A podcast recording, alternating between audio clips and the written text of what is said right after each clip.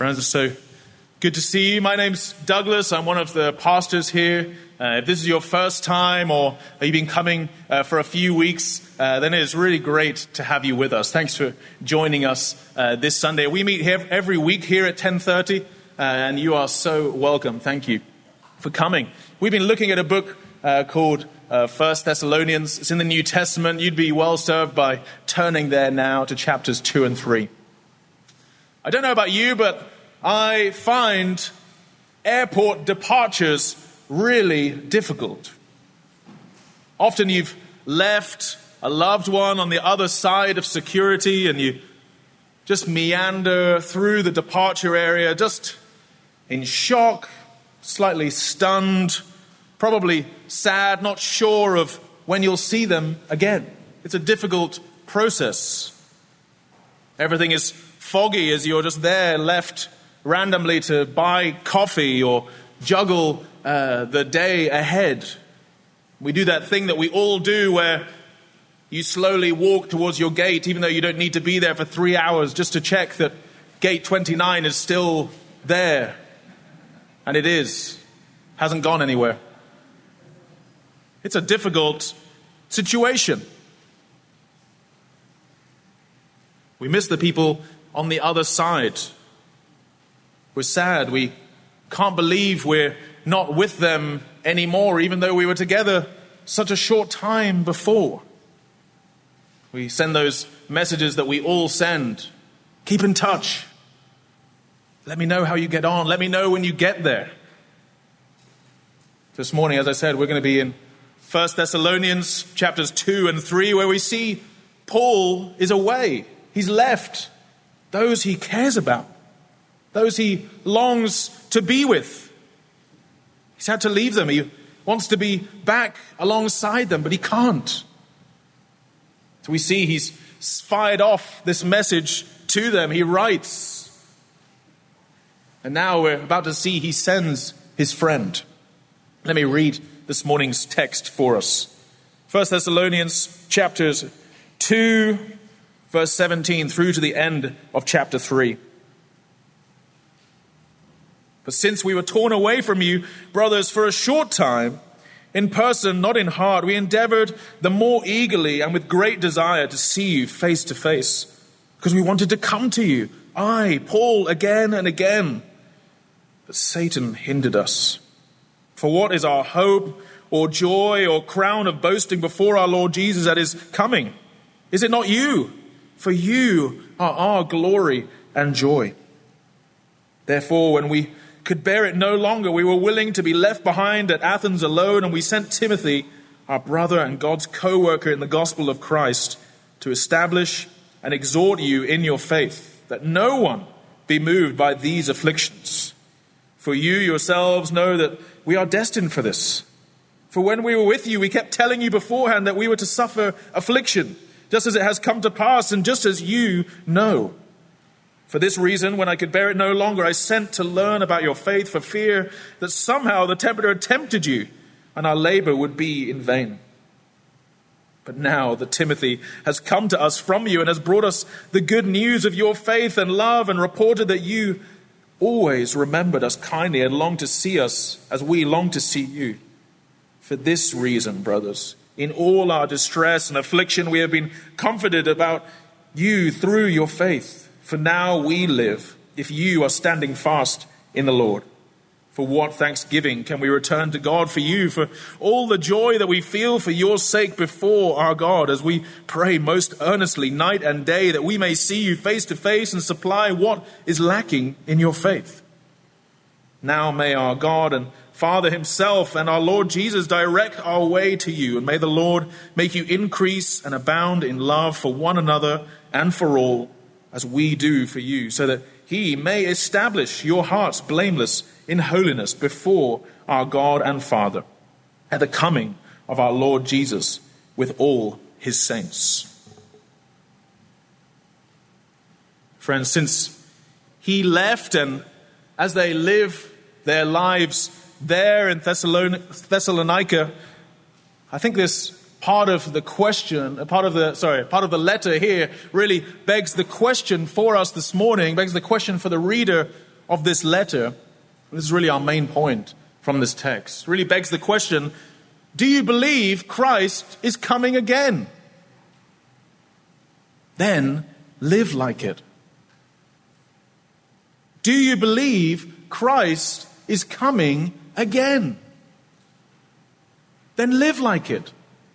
That's really the main point of this passage here. And I think with the reality of Christ's return in mind, really the heart of Paul's letter, this whole letter, I think we see our text splits into two halves. And so we have two points we're going to be looking at. First point is a glorious reward.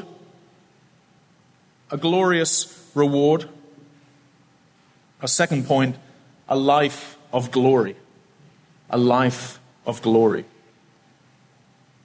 Our first point is in starts there in chapter 2 verse 17 all the way through to chapter 5 of verse of uh, chapter 3. And then the second point running from verses 6 to 13 in chapter 3. So let's begin verse 17 and our first point a glorious reward.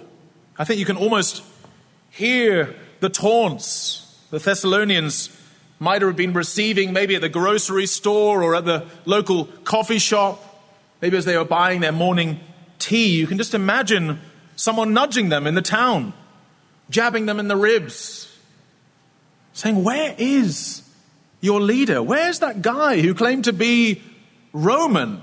You know, that, that short guy, the guy, he seemed to be your leader. Is he, is he hiding somewhere? Where's he gone? Is he scared? Where is he?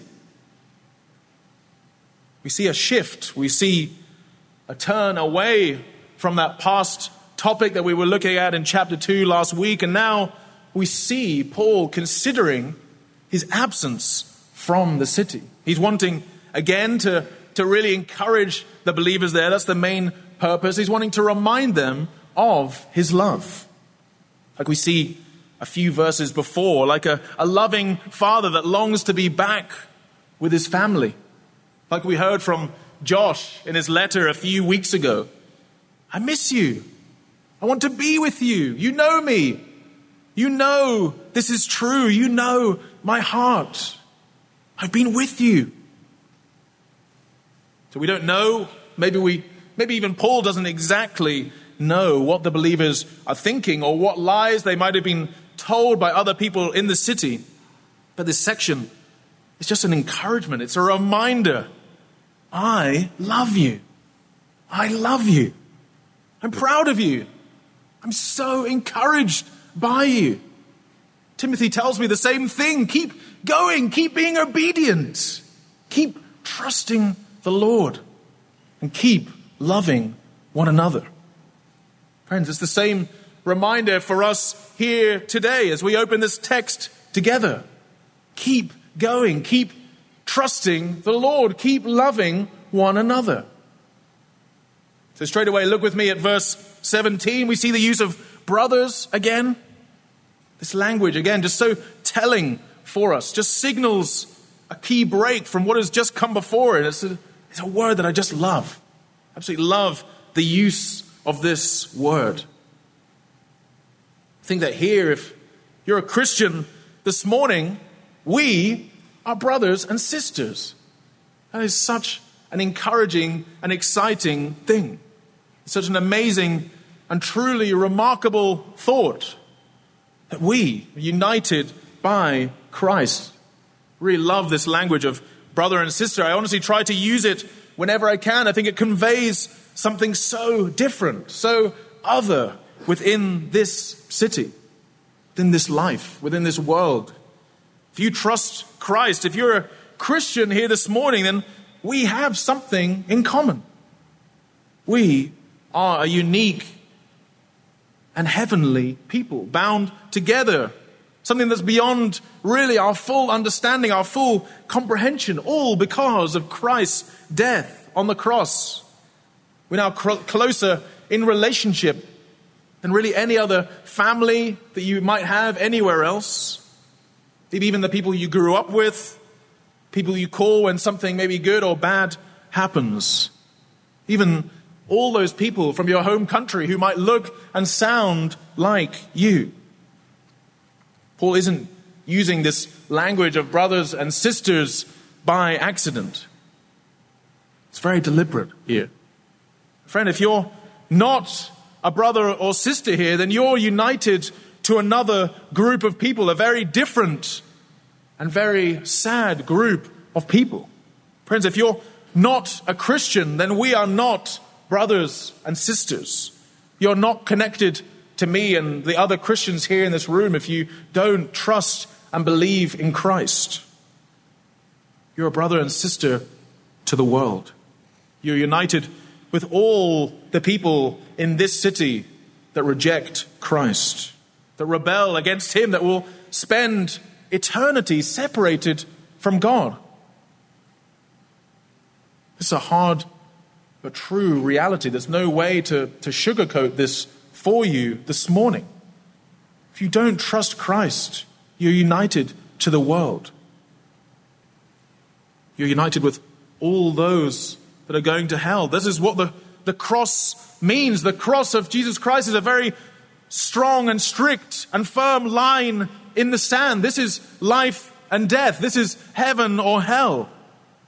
But for you, friend, if we're so glad you are here. You are hearing this message. There's still time to call out to God, still uh, time to ask Him for the gift of faith. Ask Him to save you this morning.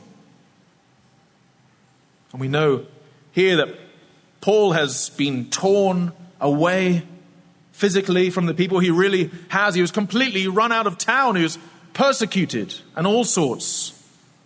You just imagine them scampering uh, out of the city onto a, a boat or something similar, having to hide.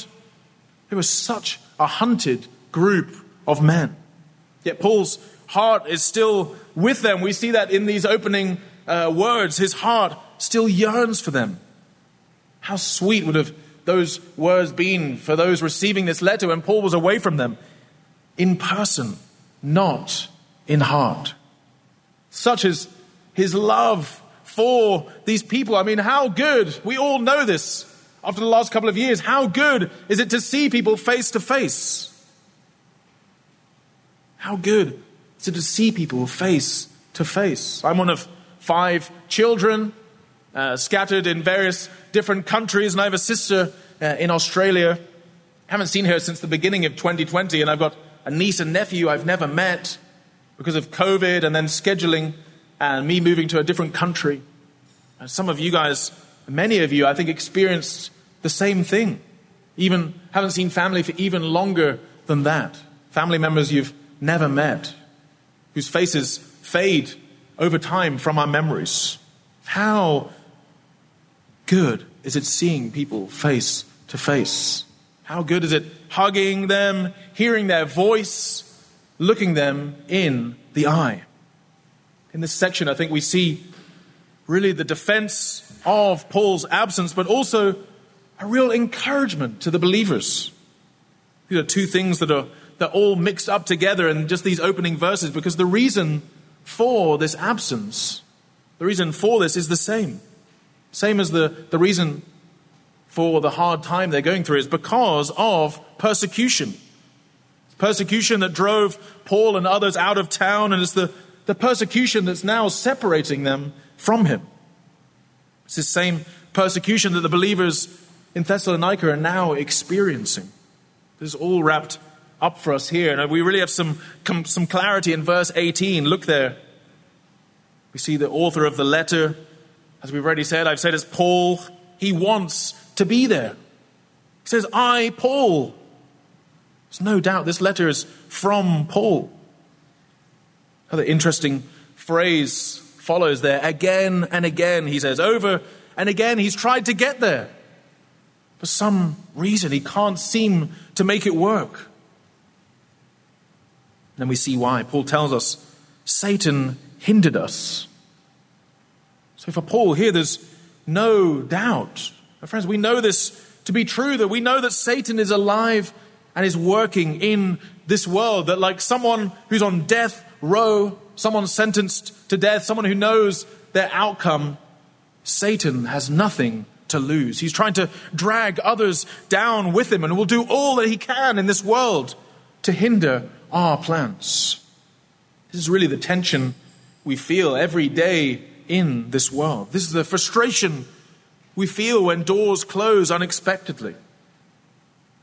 We also know that God is sovereign, that nothing happens outside of His control and His purview. We also know that at times He allows Satan to do things in this world, that the plans of Satan will not overcome those of God. We see this acknowledged here in the way that Satan seeks to disrupt and thwart the plans. We don't know. We don't know anything about why and how Satan worked in Paul's life, but we see Paul clearly saying that Satan had hindered him. Paul wants to be there. Paul loves these people, but he can't get there. But what does he want to do? Over and over again, he wants to encourage them. So he writes writes out what this means for them. Friends, what a joy verse 19 brings. A verse I hope is a deep encouragement in your evangelism and your life here for the reminder it brings. A few years ago, on YouTube or on a website somewhere, I saw an amazing video about a man called Nicholas Winton. He'd been invited just to a big room like this, full of people, several hundred there. He'd been given a, a seat, but was not aware that he was the star of the show. Near the end of the, the presentation, uh, he was mentioned, and the large crowd in the room were asked to stand. If this man, now old, if many years before he had helped them escape from a camp, to escape death, if they owed this man their life. As a young man, Nicholas had helped many children escape and avoid a Nazi concentration camp. And in that room, you watch this video, just slowly but surely, every person in that room stands to their feet. Really an amazing and powerful moment. Every person standing is Nicholas is told that over 669 children were saved from these death camps by him through his actions. Through boldness and bravery, this man had helped save so many lives. They'd all been spared because of him. This is from the Holocaust. This is from the greatest tragedy and I think the most atrocious act of the 20th century. Friends, how much greater, how much more important is the news of sparing someone from eternal damnation in hell? Hell is a very serious thing. What I love about that picture is I don't think we can imagine the joy of seeing someone one day in heaven that tells you, that taps you on the shoulder and tells you of how they came to hear the gospel and received faith. And what a joy it will be to hear of how the Lord maybe used you in this. Perhaps it was you that shared with them this gospel over a cup of chai in Al Jazeera. Maybe you were teaching at a youth group and you got to share this great joy with someone in their lifetime. As what is more likely is those names and those faces that you will never see, that will never know the full extent of how the Lord has used us in this life. Perhaps you support missionaries in far flung corners of the globe, and maybe you helped fund or support their ministry in some way. Perhaps you discipled a lady and she went on to, to lead many others to the Lord that you just don't know about. Maybe you remember the conversation, but there was no sign of any response or growth at the time, but the Lord used that conversation to bring that person to faith. What an, a joy in heaven it will be to, to see and to enjoy and, and hear about all those different connections. What an amazing privilege that will be. Friends, Paul here is saying that the Lord knows these connections. He has great joy in their returning to himself. And your faithfulness to serve and to share, that at his return, these will be a boasting of yours. As you stand and see, as you look around the room and see what the Lord has done, we can have a, a great hope that A, that the Lord will return, and B, that all those he has saved will be with him in glory. And that he will have used you to help others be there. What an amazing privilege. Friends, we know that it's he that brings the growth, that it's his seed that is planted, that he waters and brings new life. But here we also see the real joy from Paul that we can have hope in Christ and what he is doing, and that what we witness here is just a glimpse. As you look around the room here, those who've come to faith even in the past few months or years here, all of this, even in this room, just a tiny glimpse a tiny peek at eternity. All the surprises, all the amazing shocks that will be there as you see who else the Lord has saved. That person whose face you forgot, whose name you can't remember. Maybe that person just heard the gospel once. From that person in the village or that person in your neighborhood you shared with just once through the garden gate. Friends, maybe it was that person you prayed with you met with, you read the Bible with for months and months and months, and then they moved on, and you heard nothing else. So you've seen already in this book, these things are for God's glory. It's for the Lord. He has done the work, and the Lord is doing.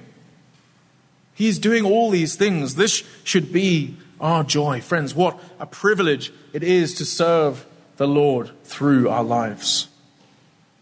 I was thinking this week about uh, those people that, that worked uh, for the Queen in London, how their jobs and their lives have just changed. I was imagining perhaps the person that just joined her staff last Monday, maybe just three days before she died. As I thought about it, I imagine that person will have been so pleased that they had even just three days of service to the Queen, even those three days will have seemed like a great joy. I'm sure they'll talk about those three days for the rest of their life, even, even if they don't get included in the King's new household. Maybe there were those there that served for far longer, those with more stories, more time spent in the Queen's presence, but nothing will ever change the fact that each one of them enjoyed this great privilege. This is the same for each of us here. No matter what you do, no matter where you're from, no matter how long you've been a Christian, doesn't matter how long you live, please don't discount yourself. Maybe you're a teenager who follows the Lord, whether you became a Christian last week or last month. You now, each of us, have the joy of serving the true and living King, King Jesus. He has chosen you. He has called each of you.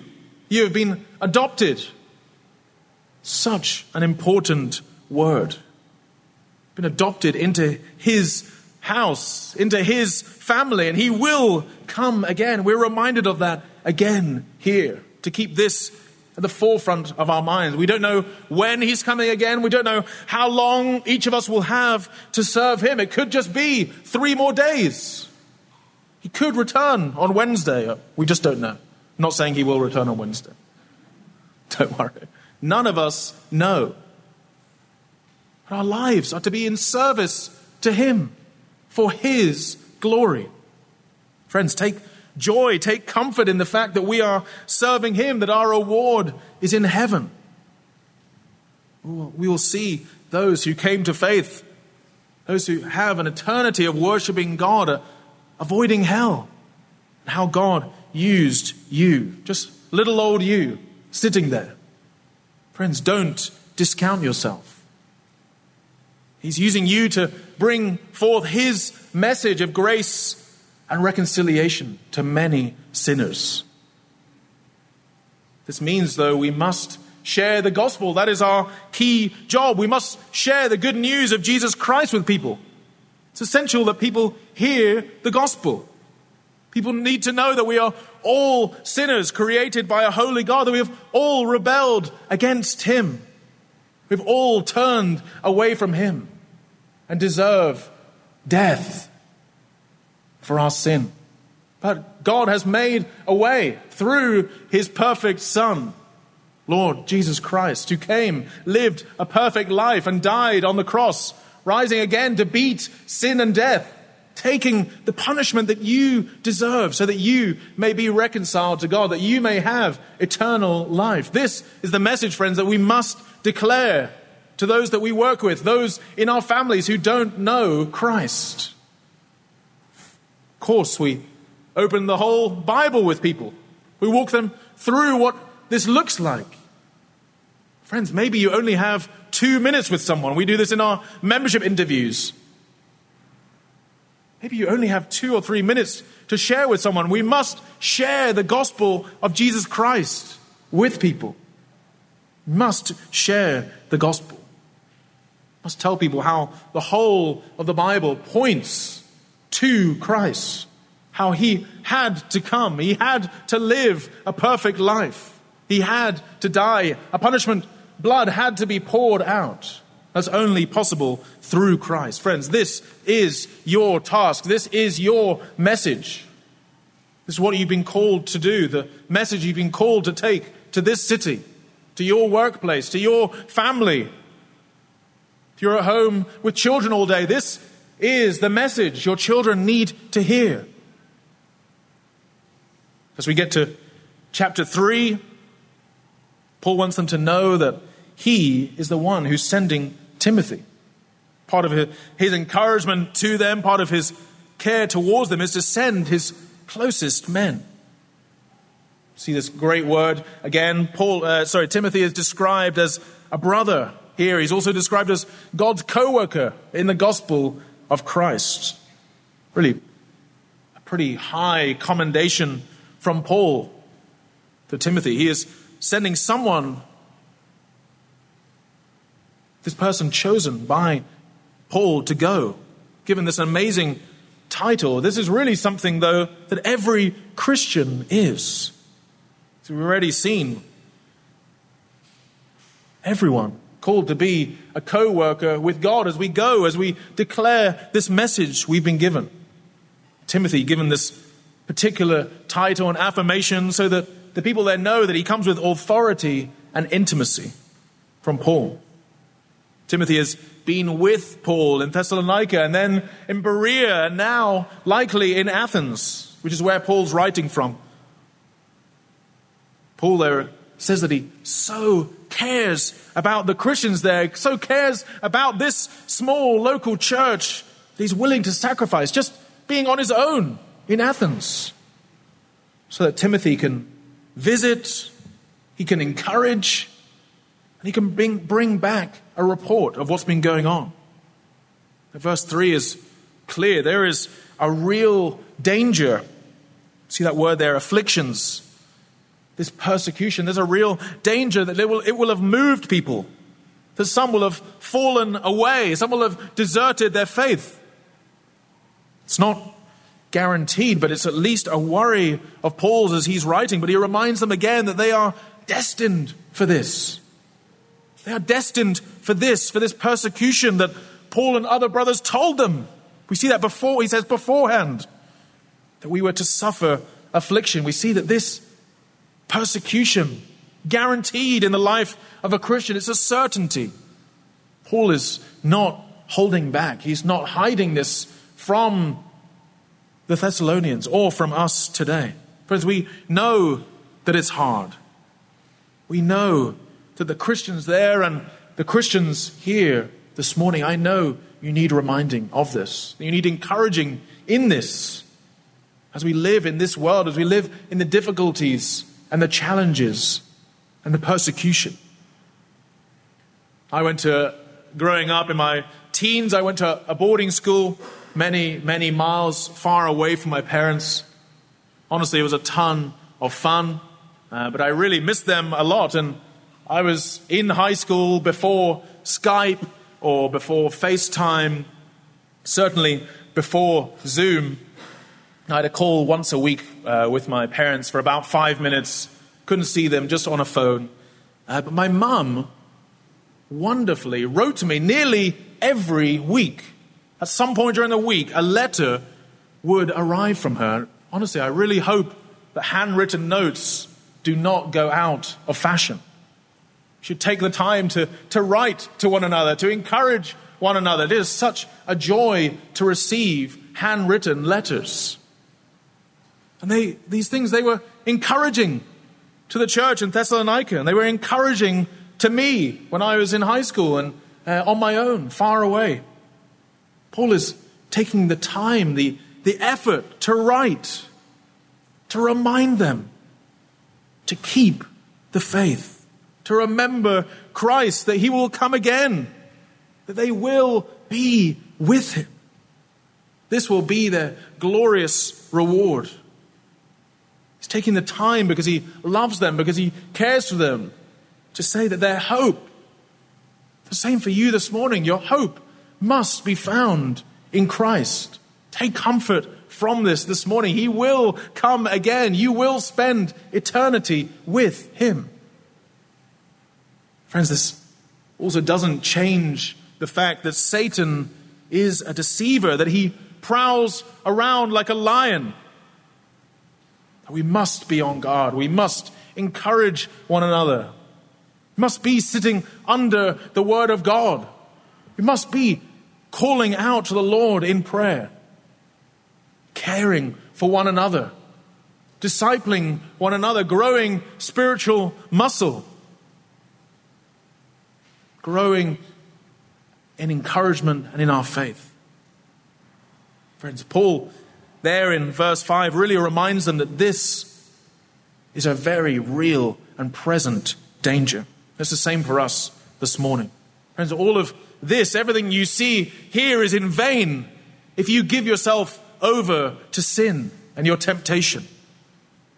Yes, we face difficulties and lies every day. You may even be facing harsh, harsh persecution this week.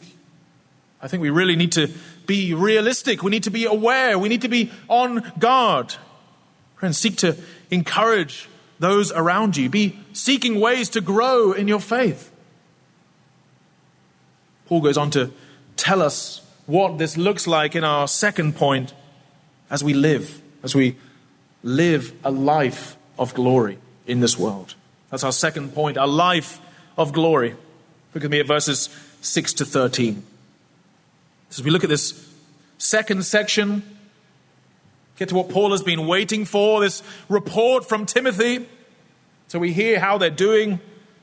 We see from this that a life of glory really means two things. It means a life of faith. We see it means a life of love. We'll see how it means faith in God. It means growing in our trust and knowledge of God, especially in the face of harsh and hard realities, of this gap, this in between that we live in, between the already but not yet of eternity. And it means a life of love, love for the Lord and love for one another. All of this mixed together here in our second point. You really see what a, a joy this brings for Paul, the, this, uh, this report from Timothy. He says it's good news. It brings glad tidings, this, the kind of letter you get where there's just such a sense of relief, his joy. You see a summary of Paul's response there in verse 7. Look there. It says, We have been comforted. Faith and love has been seen. And even though Paul and the other brothers have been harassed and beaten and imprisoned, as we heard last week, despite all of this, this is what brings comfort.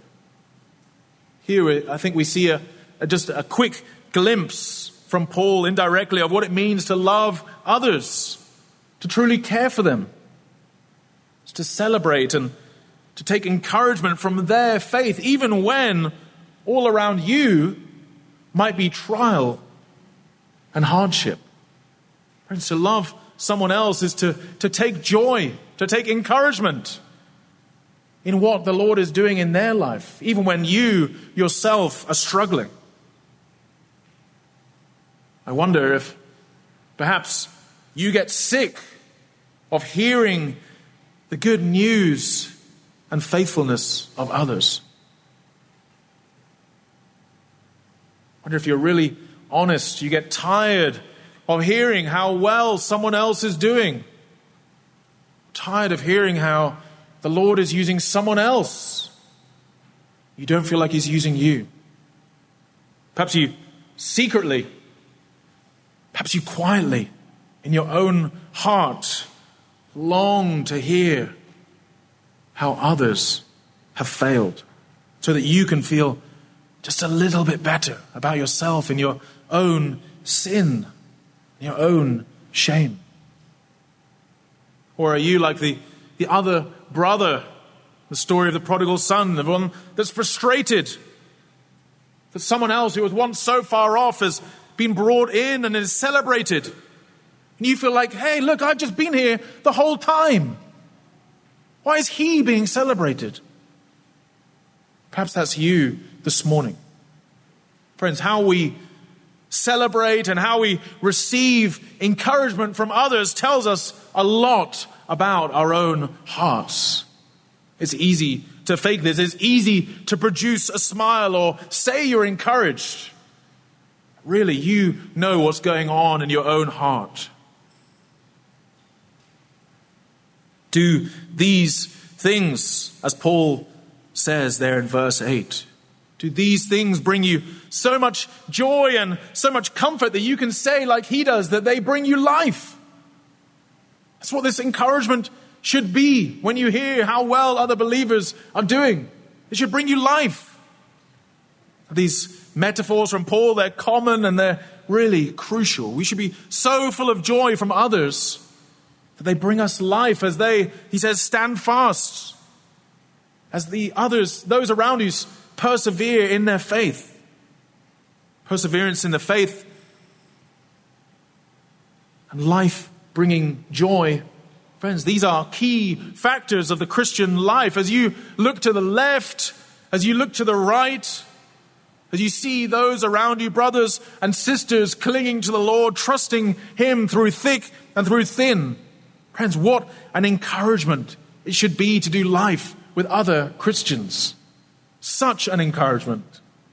We should take joy, real heart joy, in the faithfulness and perseverance of other saints. Know that this is not easy. Think there should be a glimmer of it. There should be a burning ember of joy when all around you looks like ashes. This small ember of joy should be in the Christian life. Some days glowing bright and strong, and other days clinging to the Lord, clinging to hold on for another day. Friends, we know that through the Lord, all of these things are possible. And then, how does Paul respond there? Look at verses 9 and 10. He asks a rhetorical question, simply saying, What can we do but praise God for the encouragement you are to us?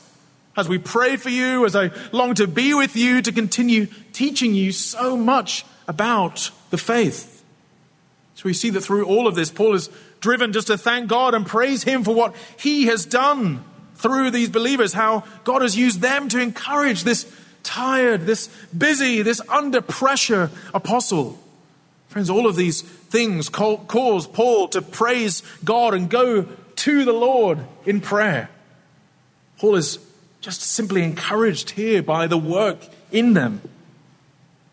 what we don't see, we don't see Paul taking the credit for these things. I think we see Paul here humbly, like he's done from the beginning of the letter there in chapter 1, just deflecting any kind of praise away from himself, even though I think even we would be tempted to give him as he points to ours and the Thessalonians' attention to God. We'd be tempted to, to point our gaze back to him, but he is constantly pointing us to the one who has done all of these things. Friends, hopefully this is the same. This is what you see here at RAK Evangelical. As the members here We'll meet later today, we'll hear some good reports, also some sad reports from Christians that we know both here in the city and further afield. And I hope you will see and hear that it's God who gets the glory for these things. We constantly praise God for all that He is doing here in the city. Praise Him for the offering each week, for the changed lives we've seen here in RAK, even this year, for the new members that hopefully will bring in 11 new people joining from five different countries. Praise God for all that He's doing here through this small and faithful congregation here in Ras Al. Friends, hearing updates within the life of a church as Timothy has heard, not just from random Christians, but we see from Paul that this is from a local church. This is so encouraging, and this should drive us to the Lord in prayer. I hope that you see that here week in and week out through our corporate prayer. How even this morning we praise God. We lift up other churches. We thank Him for all that He's doing. Because this is encouraging. We praise God for it, even when perhaps some of us, maybe this is you this morning, don't feel like it. We have weeks where we don't feel like it and weeks where we don't. Friends, these habits help us. This discipline of looking and seeing and praising God, walking shoulder to shoulder in this life together, pointing each other and our gaze constantly to God, driving us to prayer, to praise Him. So, what we also see here is how we encourage those that we train and that we disciple. We see in this at the end of verse 10, look there, that there will be things lacking in our faith. Like amazingly, the Thessalonians didn't know everything. Friends, this may come as a shock to you, but neither do we here this morning, neither do the elders here know everything there is to know. That's why we still run foundations classes. Those won't be stopping anytime soon. We all need to hear those things. That's why we need to be discipling one another and studying God's word together. That's why that we, uh, when we've just preached through the whole Bible here, which we've nearly done uh, in the last 10 years as a church, newsflash, this might be a spoiler, but we're just going to go back through the Bible again. And if you come back in 50 years' time, we'll just be doing the same things. Time and time again. These things are not going to change. These things should never change. Friends, we never graduate from the gospel and we'll never know everything there is to know about God or His Word. If we could, if we could just exhaust either of those things, they wouldn't be God's word. God wouldn't be God if we knew everything about him. We would just reach the end. If we knew it all, God wouldn't be worthy of our worship. He wouldn't be worth our praise. Let me remind you this morning, He is. We come before the God of all time and space, the one who is from everlasting to everlasting the one who never changes, the one who is always the same, but the one who we can not ever fully comprehend with our human mind, for he knows all things, he sees all things, and he created all things, and he is worthy. Friends, he alone is worthy of our praise. So you'll see here, and it will never graduate. We'll keep doing these things that you see here week in and week out. That is what we also see here from Paul is how we must know and care those that we disciple, must be in their lives, those that we've sent out. It's the same with our missionaries, it's the same with the interns that go from this place, the same with those that we live alongside. This means that we should be in each other's lives. This means more than just checking in. Checking in is great. A WhatsApp message is great. Do those things, but it should be more than that. It's being and living alongside each other. It means physically being face to face, where possible, with someone. It's sitting down with them, asking them good and hard questions about their life. And in all these things, as we walk shoulder to shoulder, it is pointing each other to the finished work of Christ in all these things. Those further afield, that's why the elders try to visit those that we've sent out whenever we can. I went to uh, Nepal in January. Uh, Josh was in Egypt uh, early this year. We went to go and see those churches and those partners there, to sit with them in their, their homes, to worship with their congregations, to pray with their members, to take them resources and encouragement for the work that they're doing, that they really need encouragement. We needed to sit with them, to look them in the eye, to see how they were really doing, to know that they're not alone in the work that, they've, that God has clearly called them to. Friends, we need to be supporting them. We need to be praying for them. And we need to be visiting them. But then coming back, as we did to our members' meeting, returning, as you see here, returning with good reports, the highs and the lows of the Christian life. Friends, we do this to encourage those brothers to stay on the task. We do those things to encourage them. We do this because we love them. Because if you know any of those brothers, please write to them. Please call them. I'd encourage you. Please visit them. It was so deeply encouraging for them to have brothers and sisters turn up from a place that they love to bring glad tidings, to bring good news, and to encourage them face to face. As we turn to the last three verses, I think there we see a prayer of Paul for this church. He's asking that God would help him to visit them and that they would grow in love and that they would also be found holy when Christ returns. Look there at those last three verses. Paul again makes it clear that it's God who does these things, it's God who is sovereign. We also see that Jesus is God. We must make no mistake about our Trinitarian God, and we must understand that Jesus Christ is Lord.